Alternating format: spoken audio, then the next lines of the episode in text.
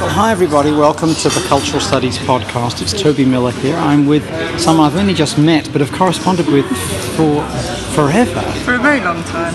Dr. Debra Ramsay. Hello, Debra. How are you? Toby, I'm very well, thank you. And this opportunity to chat is occasioned from my side by the publication, I guess, three months ago, Yes. roughly, Probably, roughly, yeah. Sounds of about right. your book, which is about a very important topic. And it's one that won't go away. So No, tell us about, not. about this topic and why it won't go away. Well, it's about World War II in American media, and actually the fact that it wouldn't go away is one of the things that attracted me to it in the first place. Was the way it kind of cycles back into media um, over time, and it's happened a couple of times. Most recent being in the last two decades or so, starting with Saving Private Ryan. But it wasn't just about, it wasn't just because of Saving Private Ryan that it kind of cycled back into the media sphere currently. And every time it does so, it's slightly different, and that also interested me. So I, Slightly different, and does that depend on the era or the medium or both or other factors? I know you look at games, for example, as well as television and cinema. I think it depends on all of those things. I think it. I think it also depends, obviously, on cultural and historical and political context. So, for example, in the post-war years, when it was still relatively bubbling under, um, films of World War II were kind of rewriting the history slightly. So, Russia, for example, the Russian contribution was kind of written out. The Chinese were kind of written out. Um, and they've kind of stayed written out in a sense since that time. Um, so I think it depends in, very much on what's happening um, and on the medium itself as to how, how war gets configured. Well, when I took the US citizenship test, one of the questions you had to know the answer to, there were 100 questions you would be asked. Any 10 would be selected on the day, and you must get six of those correct in order to qualify. One of them was which three countries won the Second World War? Um, there are three countries, I, I know you didn't realise this, that won the Second World War. The question is, do you know which ones? Three countries that Hmm. won. That won the Second World War. That would be Russia, the UK, and the US, I would assume. No, it's No? the United States, somewhere called England, Oh, right. Okay. and France. And fr- oh, which last I saw was locking up Jews and sending them off in railway carts. But no, they oh, those absolutely Frenchies won the war. 20 million Soviet citizens and counting. No, sorry, they weren't there.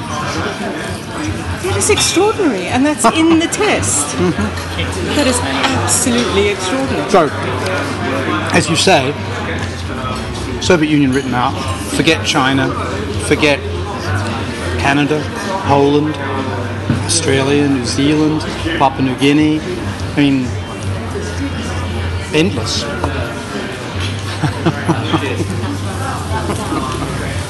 That, I, I did not know that, and that is that is truly extraordinary that that's in the citizenship test. I love that story. Yeah. So, what got you interested in this in the first place? What turned you on or turned you off about the United States and the representation of its role in the Second World War? Well, I had an interest in. I've got, got a long-standing interest in the relationship between war and media, and the relationship between memory and media. And after Band of Brothers came out, Which was an HBO. Was that an HBO, HBO, yes. series? HBO yeah, I actually didn't see it. I must admit. released in 2001, um, first airing of it happened in September 2001. Um, just as September the 11th happened. So, because of the kind of weird media reaction that happened around September the 11th, hmm. there was some nervousness around the fact that it was about war. So, it didn't do terribly well when it was first released, but it's done exceptionally well on DVD subsequently. And I think that I think that started my interest in, in a sense because it's a it's a very it's beautifully shot. Um, it's very seductive in a lot of ways. Um, it kind of pulls you into this very emotional, elegiac kind of Excuse me. the mustard. Keep going. The mustard, the elegiac nature of elegiac nature Dijon mustard. Heavens above. of mustard and World War Two. That's enough mustard. Yeah. Well, I guess with more World War One.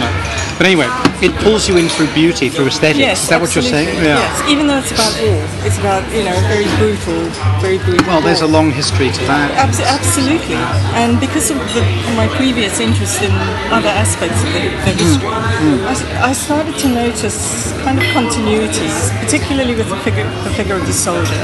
So when I was doing my MA, I did that on um, representations of the soldier in television series about the Gulf War. And it's so the soldier and the way the battlefield is represented have been long-standing interests of mine. Hmm. And then I started thinking, well, there are continuities I'm seeing. So there's the standard perception in studies of media and memory that the past is always reconfigured to serve the needs of the present, and that's true to a degree. Hmm. But there are also aspects of the past that seem to exert pressures of their own and refuse to be reconfigured. So, and I was seeing that particularly in the figure of the soldier. So that started interesting me, and I wanted to map that out. So it kind of it grew from there into seeing how all, all of that interrelated across media rather than in one medium, because that I think is another thing that studies of war don't generally do is they don't look at different media; they'll look at one medium. And of course, we know nobody lives, nobody just watches films, nobody just watches television. We have all these ideas and perceptions that come from various media rather than one. And what is this persistent logic or imagery or whatever of the soldier? I think particularly with World War II soldier, the idea of the citizen soldier, the idea of the soldier as um, a kind of sacrificial figure, rather than a figure that goes out to die, but a fi- uh, uh, rather than a figure that goes out to fight and kill, a figure that Goes out somehow goes to die.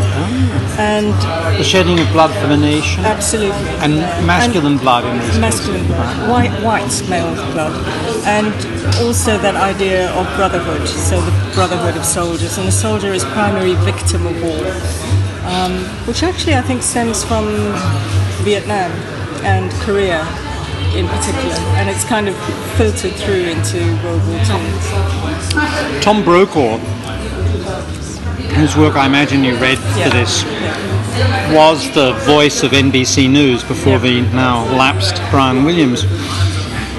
He wrote a book, I think it was called The Greatest Generation, was, is that yeah. right? Which is a pay end to these men Yep. who were his father's generation. Yep. There was a wonderful essay in The Nation just after that book came out saying, well, last I heard these guys were responsible for, you know, record numbers of rapes, incredible domestic violence, before, during and after the war, astonishing racism, incredible homophobia, Yep. violence against the other, complete bigotry. If this was the greatest generation, thanks but no thanks. But they did beat fascism, thanks to the might of US capitalism Absolutely. and state socialism. And I'm not by any USSR. means, you know, denigrating the indiv- some of the. I mean, obviously there were individual acts of supreme bravery and mm. heroism, and all of that. But to call to identify an entire generation by the actions of what were in effect a minority, an extreme Yeah. minority at that. Yeah. And as you say, all of that, Marianna Torgovnick has a lovely phrase, she calls it hiding in plain sight. So all of that Yeah. stuff, all of that, all of the atrocities, etc., Yeah. you never hear about with World War II, and especially you never hear about American soldiers. But they were there, you know, they, Yeah.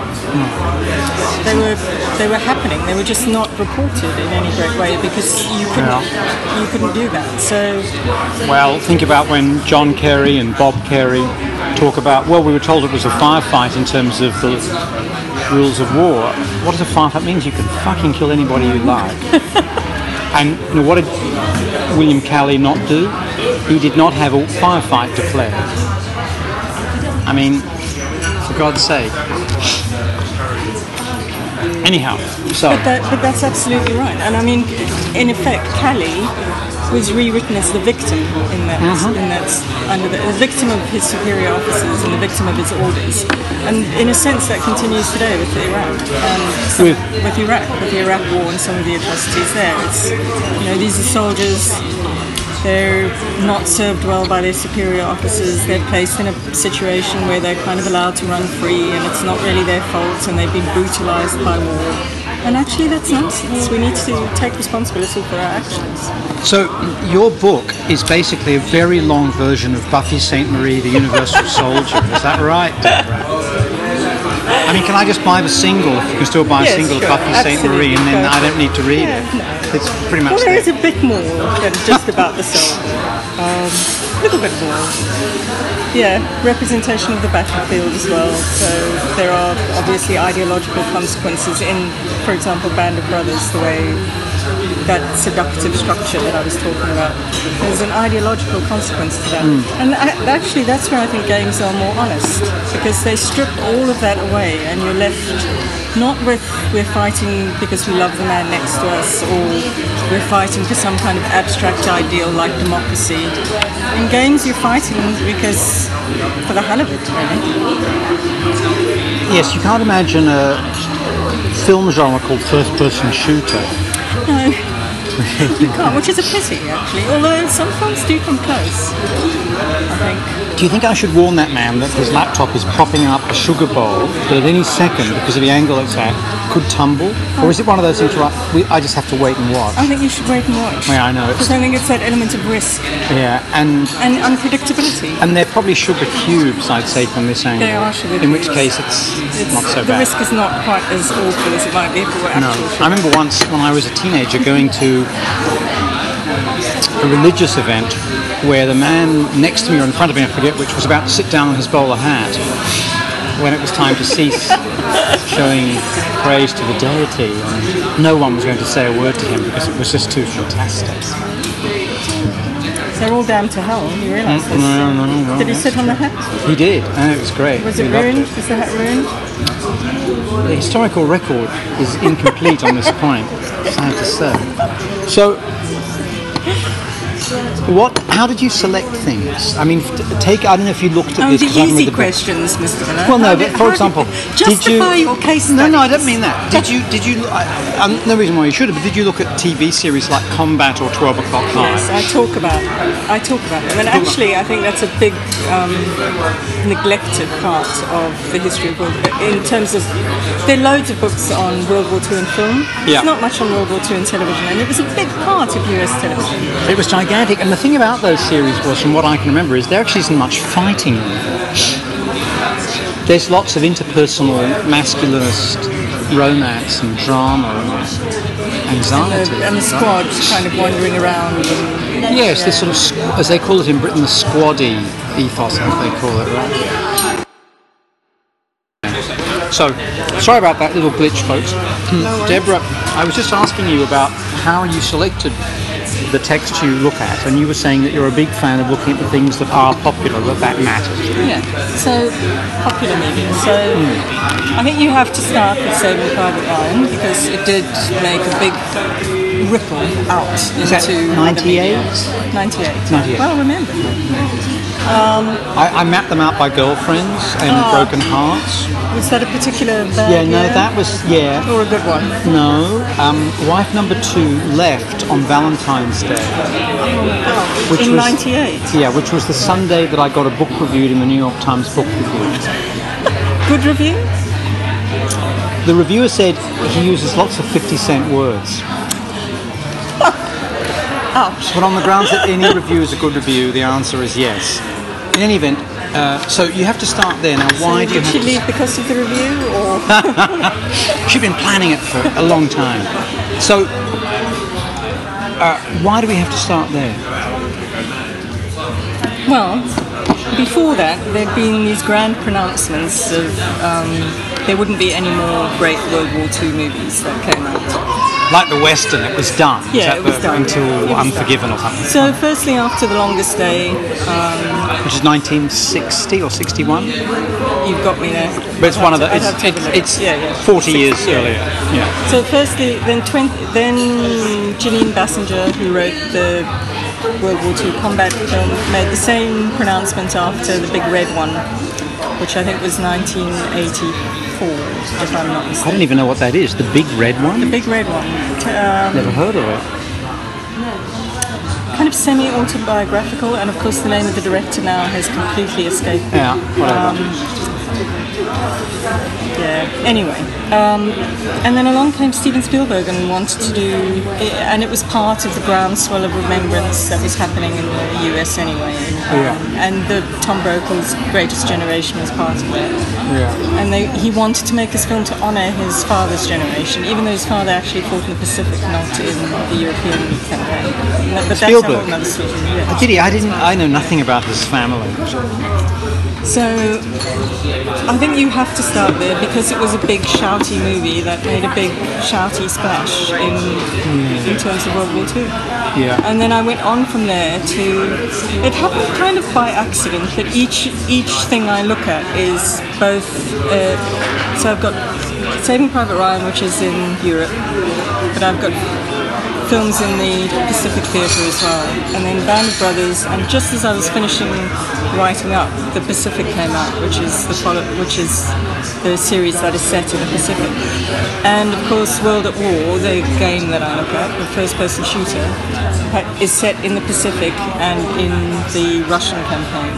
So there, there was a, it, there just seemed to be a, a balance that happened um, kind of organically, I suppose. So once I saw that that, that was happening, I was it, it just worked in terms of because the Pacific is, is often kind of supposedly the more forgotten aspect of the war. Even though while the war was happening during World War II itself, there were more films about the Pacific than there were about the European theatre. And not only that, but of course it's the thing that actually wins the war for the Allies because of Pearl Harbor. Yeah. The sugar tongs are safe. The laptop's been closed. Excellent. Right. The contents are now in equilibrium. I watched uh, a couple of weeks ago Tora Tora for the first time Very in a long time. film, it? It's really good. I, I watched it when it came out. I was about 11 or 12, I think. It's fabulous. It makes the Americans look completely disorganized and the Japanese look very focused, honorable, and, And humane. and humane. Actually, Yeah. it's really interesting. Yeah. It's not a great film in terms of. I mean, by it. it I, I suppose what it does well is it, it it shows the bureaucracy of war. So it shows the Americans kind of caught up in this bureaucratic process. Um, How they got everything wrong. How they knew what, thank you very much, what was going to happen. But they didn't communicate it effectively, right? And that's sort Exactly. of the Yeah, yeah, yeah. crux of it. Yeah. Interesting. So yes, the Pacific Theatre, right? At the time, lots of things, and then fewer and fewer as time goes Yeah, on. it seems to fall away. Yeah, there's yeah, one absolutely. there's one person who argues that it's potentially because the Pacific resembles Vietnam, but there are a couple of interesting films about the Pacific. Um, there's one that.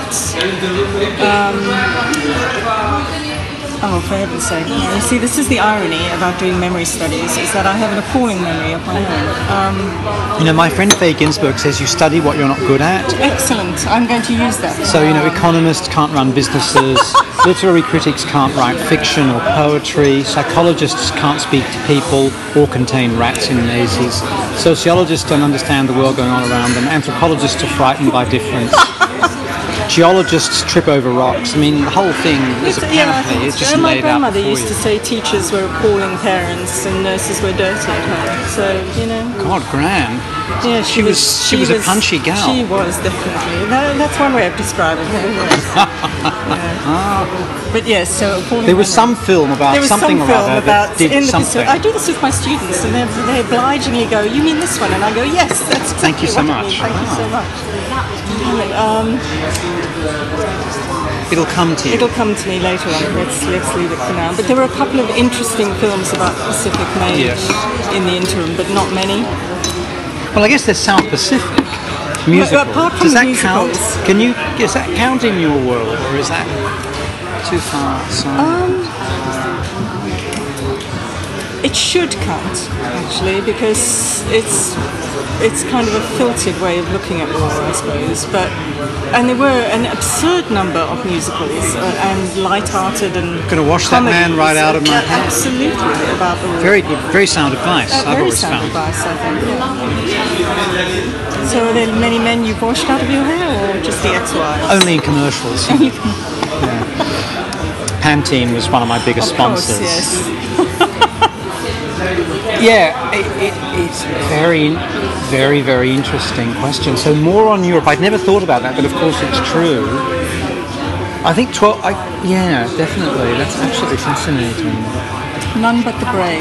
That's Ah, none it's but the called. brave. Okay, okay. Yeah, yeah, yeah. Very interesting film about American soldiers and Japanese soldiers stranded together on a Pacific island Yeah. and forced to kind of work together to survive. Yeah. And then it all kind of falls apart when they get reunited with their with their forces. But it's and Frank Sinatra's in it and one Yeah. of the producers. Um, Frank, who was rather like Ronald Reagan, not so present. I think Ron spent the war making training films in Long Beach, from what I can recall. tough gig. Even though he allegedly liberated Belsen, Well, he did it from Long Beach. That's clever of him. So, um, what about things like, say, a town called Alice? As I don't know what that is. oh, well, it doesn't. It was a, a, a movie Rings a bell. in the fifties, and with Virginia McKenna and Peter Finch, and I think, and then a very popular miniseries in the eighties, and it's about this place Alice Springs in Australia, and this couple who meet and fall for one another, and then somehow they're, they're involved in the fall of Singapore, and they get separated. And true love never runs smooth, blah de blah. I was just wondering about that because. Uh, I don't know what. It's hard to know what. I mean, one of the things you must have had to deal with was also what gets classified as American. So with the Battle Yeah. of Britain, that movie, which is horrible, see- would that cla- would that count in your list? Now you see again, you're asking me the tricky questions. Yeah, um, sorry. I kind of went. I, I thought about that a lot, and I thought I think if I'm going to justify what counts as American, it has to be almost an industrial connection. And Yeah. Although there are a number of films that are obviously kind of co-productions, etc. I hmm. tried to, from the industrial side, I tried to stick Yeah. with films that were predominantly Yeah. produced by American American producers. Obviously, that gets more difficult as time goes on because there are co-productions, and you know the whole industry has become more diffused. But I think I think that helped. I mean, managing the the entire Yeah. spectrum of things that have been produced about World War II was, was very difficult. Yeah, it'd be impossible. And uh, I had I struggled with that particularly in one of the chapters where I tried to kind of present an overview of the, the wartime generation's mediascape and the baby boomer I don't think I, I mean it's it's almost impossible to do that in, in one chapter. In a sense, you need an entire book to do that, but it had to be addressed because. And I'm, I make no claims that it's comprehensive and you know deals with every single facet, but you can nevertheless still trace out um, the development of, of certain things across those structures, like the soldier, the representation of the battlefield, and the idea of the war as a good war. A good war. Is there more on soldiers than on mariners, sailors, and airmen? I think now there is. I think it's. I, I think one of the things you can see is an increasing narrowing of focus onto hmm. the infantrymen, the, the World War II infantrymen, and I think that's interesting in itself because in that narrowing of focus, not only do the other services get pushed out, hmm. but you also lose the fact that actually more civilians were impacted by the war than soldiers were, and more civilians died in World War II than soldiers did.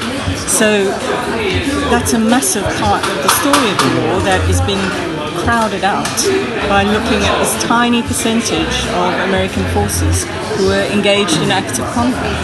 Mm. What about gender things? Well, there's that as well. Yeah, Absolutely. yeah. Also crowded out are you know the stories of the women who fought Um, they're touched on to a degree just while the war is happening and just afterwards, particularly with stories of nurses in the Pacific and in um, Japanese concentration camps. But you know that story again has been kind of Not really there. out. No. So, uh, I can't remember. Are there women in Bridge over the River Kwai? I don't know. It's I don't much think so. It's been a while since I've seen that. it? There's a boring film.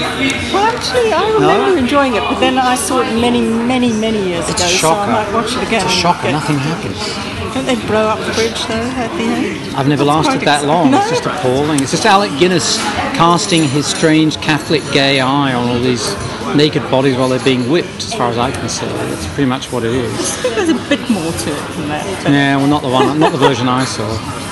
But in any event, wow, interesting. And listen, tell me about this. I remember going back to the Saving Private Ryan thing, walking out of it, and being quite moved by it actually. That it was fairly effective in interpolating you and tugging at heartstrings and so forth. And one of my friends that I went with, I think it was Anne McClintock, saying to me, God, that was something like that was disgusting. One more justification for U.S. imperialism. Everything gets resumed to the Second World War to say whatever we do is legitimate because we saved democracy and the world from fascism. Well, that's part of it. I think that's why it's so important to understand those cycles when, as World War II cycles back in, because of precisely those kind of arguments. I mean, um, Barack Obama uh, a, while ago, I can't remember which crisis he was referring to, but he was saying America needs to intervene because America is different. It doesn't just stand by and watch these things happen. And that idea of America as different is very often because it, it it's been given this uh, um, kind of Light on the hill, yeah.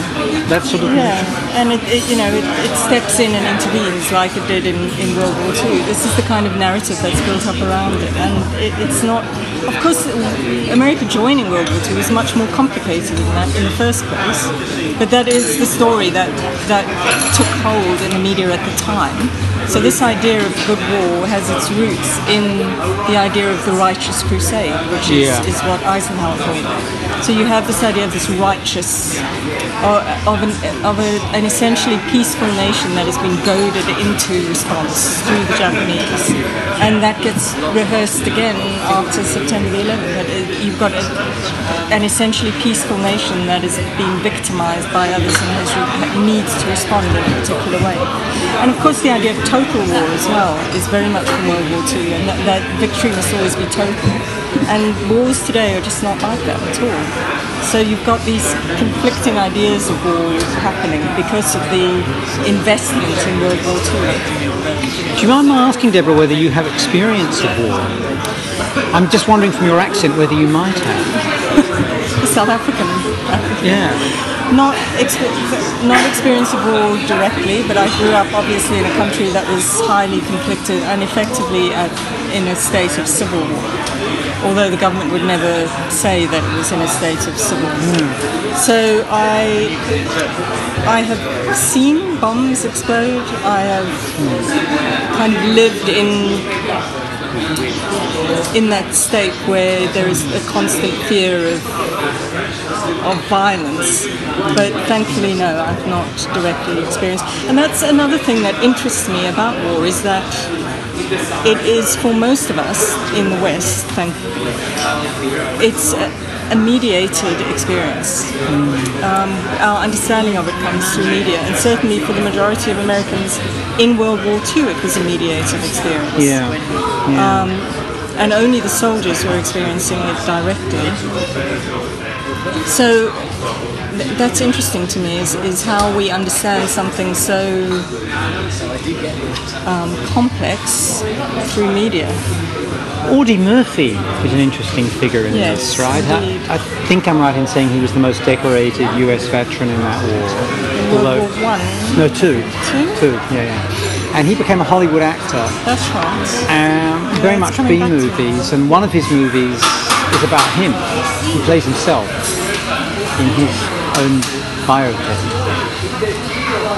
pretty interesting. But by and large, a lot of these people were not veterans who played these heroic figures. No, and I, th- I think, think. one of the best examples of that is um, John Wayne in Sands of Iwo Jima. Yeah. Because the actual flag, the three surviving flag raisers are in that film towards the end, but they're kind of overwhelmed by Wayne's star persona um, and what he brought to the idea of the citizen soldier. Isn't there one? I can't remember the name of it. Tony Curtis plays a Native Yes, American right. He soldier plays. hero. That's right. He plays um, Ira Hayes. Ira Hayes. the- yeah, and there's the there's the Bob Dylan song, isn't there? Too, the Ballad of Ira Hayes. Yeah, yeah. Because God forbid you should have a Native American actually play a Native American. Of course, no, You no, have you- to have Tony Curtis. Nice Jewish boy from the Bronx. Yes. Or Because whatever of course he he will understand. Yeah. Yonder is the castle of Moiforda. yeah, fine. Okay, so that's in, that's fascinating. Really fascinating. And the other thing is, I guess by and large, the thing about these war films is that they're about very young men Yeah. and middle-aged men. And the middle-aged men are the ones making the decisions from relative safety, and the young men are the ones enacting them and being impacted by them. Is that true? Do you think? Age stuff. I think that's the perception of it. Uh-huh. Yes, and I think um, it that ties into this idea of war as a, a rite of masculine identity and masculine Mm. endeavor. So it's how the soldier, in a sense, becomes a man, or the boy becomes a man. Is I think a recurring kind of feature. War is a testing ground of masculinity, is a better way of putting it. Yeah. And that uh, that starts with Vietnam. The film is out of Vietnam. Very much, I think they that, that all of those films are very much about. It's an it's an exploratory place for the male psyche. It, it's an, and it's only important in terms of how the male soldier reacts to it. But the sad thing is, you can see that even to a degree in, in Band of Brothers, which I love, but which is deeply problematic in some ways. So, for example, when they discover the concentration camp in the episode Why We Fight, one way of looking at that is it's only important in terms of how the soldiers react to it. So it damages them in terms of what they see and it hurts them. And that, in terms of the way the story unfolds, that's its key significance. So it's not, in, in a sense, what is happening is this is not um, the story of an, of an American an American experience of the war. It becomes the war as an American experience, and as particularly a young male American boy's experience of coming to age, coming to to maturity. Can we get back to something that you mentioned before and I cut you off somehow from describing more? No doubt. Namely exceptionalism. And this idea of American exceptionalism runs very deep in the anti-socialist ideology of the nation. Could you say a bit more about that, this innocence claim that is, was repeated endlessly after September 11th, 2001, however improbable and mendacious a statement it may be? I, I don't know where it comes from, um, but certainly you can. I suppose in World War II, you know, there were, particularly by Henry Luce, who uh, was the founder of Life magazine, there were these grand claims about the 20th century being the American century. And when World War II started, he made the claim that it needed to be um, the Ameri- it it needed to be America's war, which is a very extraordinary claim to be making when you know Europe was in a state of occupation and trauma. But yes, it was going to be America's war, and I think in a weird way it carried on after that. So you get you get veterans kind of saying, well, what kind of war do, the, do people think World War II was? What, there, there's one veteran who actually says, what kind of war do people think we fought anyway? You know, it somehow becomes reconstructed as this righteous war even as it's happening. And I think because of that, it, there is almost an ownership of America taking control of the of the century after that. And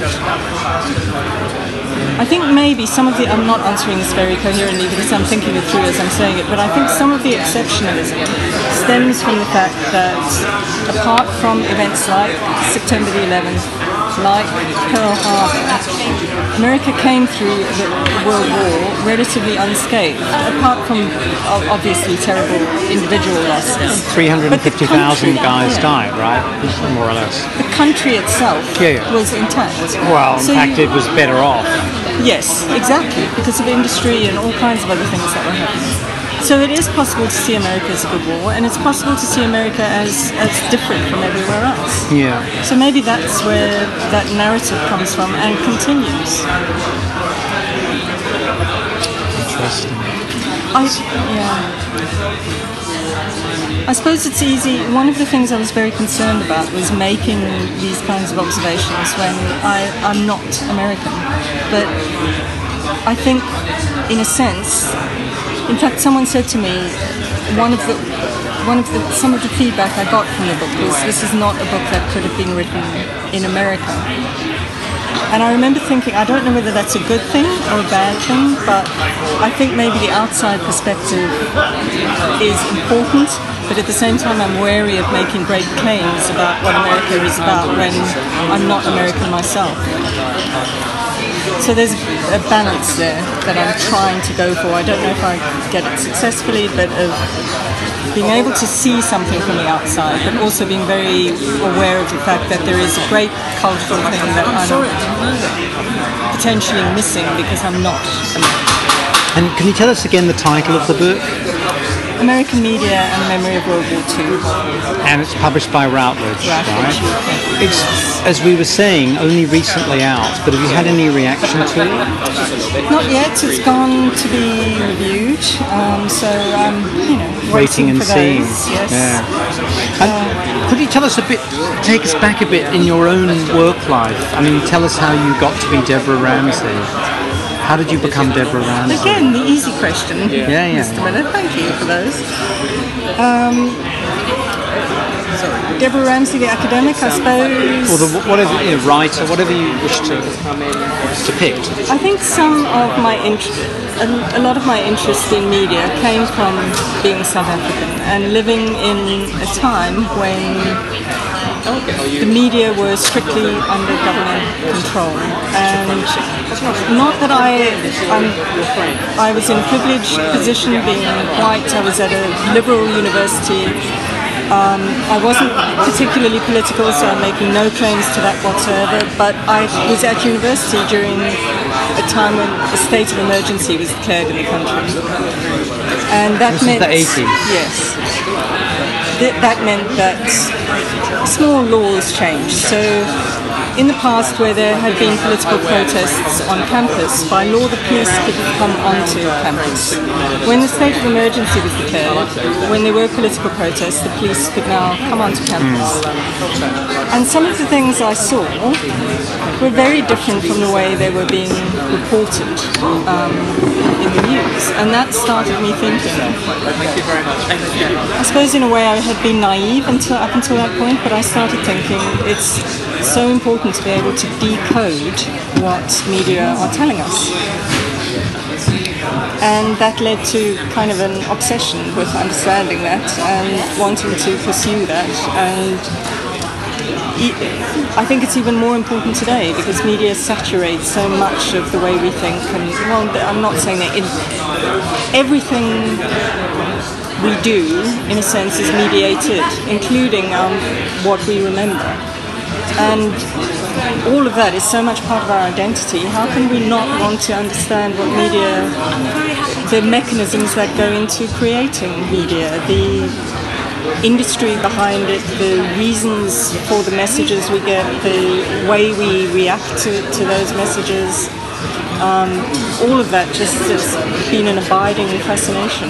And which university was this that you were studying at? The University of the Vit, Wits University. You, I was going to say, just say Wits. Wits. When you said liberal, I figured yeah. that would be it. Yeah. And Did they have a thing called media or film or whatever Actually, to study in there? retros- I was doing a drama degree, uh-huh. and in retrospect, even though it, there were difficulties about it with it at the time, in retrospect they were fairly progressive because they were one of the first universities that made you do everything. So not just film, did television. Um, which was relatively, you know, in the 80s, that was still quite a radical thing for a university to be doing because film studies was acceptable, but God forbid you should look at television. Yeah. So, yeah, there was there was an understanding of how media operated, the media of the time were operating in the country in that university, whereas other universities were not necessarily teaching it in the same way. So I think it was fortunate with that. sense. And what did you do after your drama degree? I did a bit of acting, and like most jobbing actors, I did children's theatre and the odd music video. Um, In South Africa or in South Africa. Yeah, yeah. And then then I decided I wanted different things from life and it coincided with meeting my husband. So it's not his fault that I left acting. Um, but it coincided with meeting him and I, I just wanted a bit more stability. So for a while I floundered around not knowing what I wanted to do and then finally when we emigrated here I decided I wanted to study again and came back to academia and just have not looked back since then. Wow, wow, that's a nice story. And what does he do? He works at DHL at Heathrow Oh, the couriers. He does. He Yeah. does logistics and kind of process analysis. Yeah. So Oh, they make lots of money, those men. That's handy. That sounds good to me. I'd marry a logistician if I could ever would find you? one. Well, I didn't know I was finding one at the time. You didn't know he was one at the time. No, I don't think the word existed. Or No, you don't think so? No, but no. Everyone's husband you meet now does that. Really? Yeah, and they That's always they all disappointing. I lead thought really he good was lives. unique. No, no, no. There are about seven of them That's in the world. annoying, really. Yeah, and, and half of them work for DHL. Yeah, I had a tenant in LA whose husband ran DHL at LAX, you know, and absolutely. Wow. And he used words that I couldn't understand all Well, the time. yes, my husband pretty much. He's a yeah. He's a very lateral thinker. I'm a very literal thinker, but lateral thinking for logistics actually works. Yeah, So- wonderful. Great. So that's that's really fascinating. So you had this experience of being inside the production of meaning, as it were, through drama, music video, Yeah. etc. Children's theatre in particular, I guess. Uh, and studying that beforehand, and also then uh, returning to academia in a different way as a student, but with a view to becoming a professor. And now here you are. So it's a great trajectory, actually, to have this geographical and occupational shift, as opposed to the rather dull, arrow-like teleology that most folks pursue. And I think sometimes there are pros and cons of both. Um, I think for a number of reasons, um, I yeah, I don't think I was ready to kind of come back until I did. And I, I think all things happen for a reason. So certainly the geographical changes have been useful, as you yourself will know, because you are the travelling professor. So there, there are both advantages and disadvantages to studying media in a culture that is different from yours. And I am very grateful for the fact that I have a slightly different perspective because when I teach students who are not from this country, I'm But very we're in we're in London at the moment. yeah, sorry. Yeah. So when I when I teach students who are perhaps from China or from other places, I'm very aware of the fact that there's a whole lot of cultural assumptions we make because of the experience we have with media that are just that you just don't have. may not be common. Uh, getting getting back to the book and to South Africa, I, a place I've never been. What would be for you relevant about an image of the United States growing up? I mean, what was the US to you as a South African?